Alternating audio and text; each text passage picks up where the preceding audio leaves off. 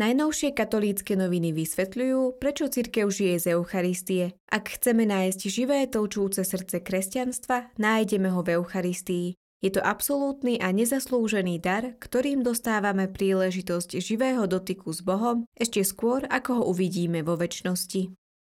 Zameriavajú sa na históriu Sviatku Božieho tela, ktorého slávením už viac ako 750 rokov ďakujeme za dar Eucharistie. Počiatky tejto slávnosti totiž siahajú až do prvej polovice 13. storočia.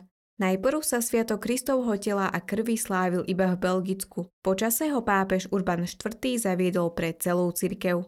Procesiami s Eucharistiou, zástavami a kvetinovou výzdobou vyznávame, že Boh je s nami. Katolícke noviny približujú dlhoročnú tradíciu procesí s oltárnou sviatosťou vo farnosti Abraham v rovnomennej obci Trnavskej arcidiecézy. Miestni veriaci sú na eucharistické procesie právom hrdí. Vyjadrujú nimi svoju úctu k najsvetejšiemu Kristovmu telu a krvi. Rozprávajú sa s premonštrátským pátrom Matúšom Milanom Kováčom, ktorý zdôrazňuje, že na prvom mieste by mala Eucharistia premieňať nás samých, aby sme sa stávali podobnejšími tomu, ktorého sme prijali. Premonštráti sú známi zvláštnou úctou k Eucharistii, ktorú im vštepil svätý Norbert predstavujú viaceré eucharistické zázraky. Eucharistické tajomstvo nás živí a posvecuje. Toto tajomstvo je skryté, no niekedy ho Boh urobí viditeľným cez zázrak. Zaznamenaných eucharistických zázrakov sú desiatky. Skutočný počet eucharistických zázrakov však zrejme nezistíme, najmä ak medzi ne zaradíme aj malé zázraky. Tie, ktoré neboli určené pre zástupy veriacich, ale len na osobné pozbudenie a posilnenie jednotlivca.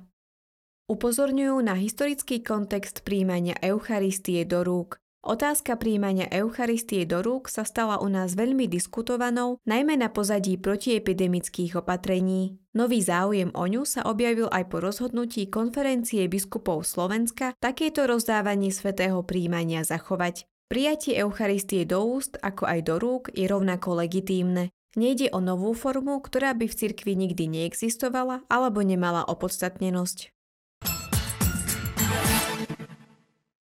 V dňoch 6. a 7. júna 2022 sa v Badíne konalo 102. plenárne zasadnutie konferencie biskupov Slovenska. Fotografie a výsledky pléna je možné nájsť na stránke tlačovej kancelárie konferencie biskupov Slovenska. S júnovým rebríkom cestujeme na prázdniny. Chystáte sa počas prázdnin vybrať na neznáme miesta za zaujímavými zážitkami či novými priateľmi? Nezabudnite na júnový rebrík. Téma júnového čísla vlakom na prázdniny umožní každému čitateľovi nasadnúť do prázdninového vlaku.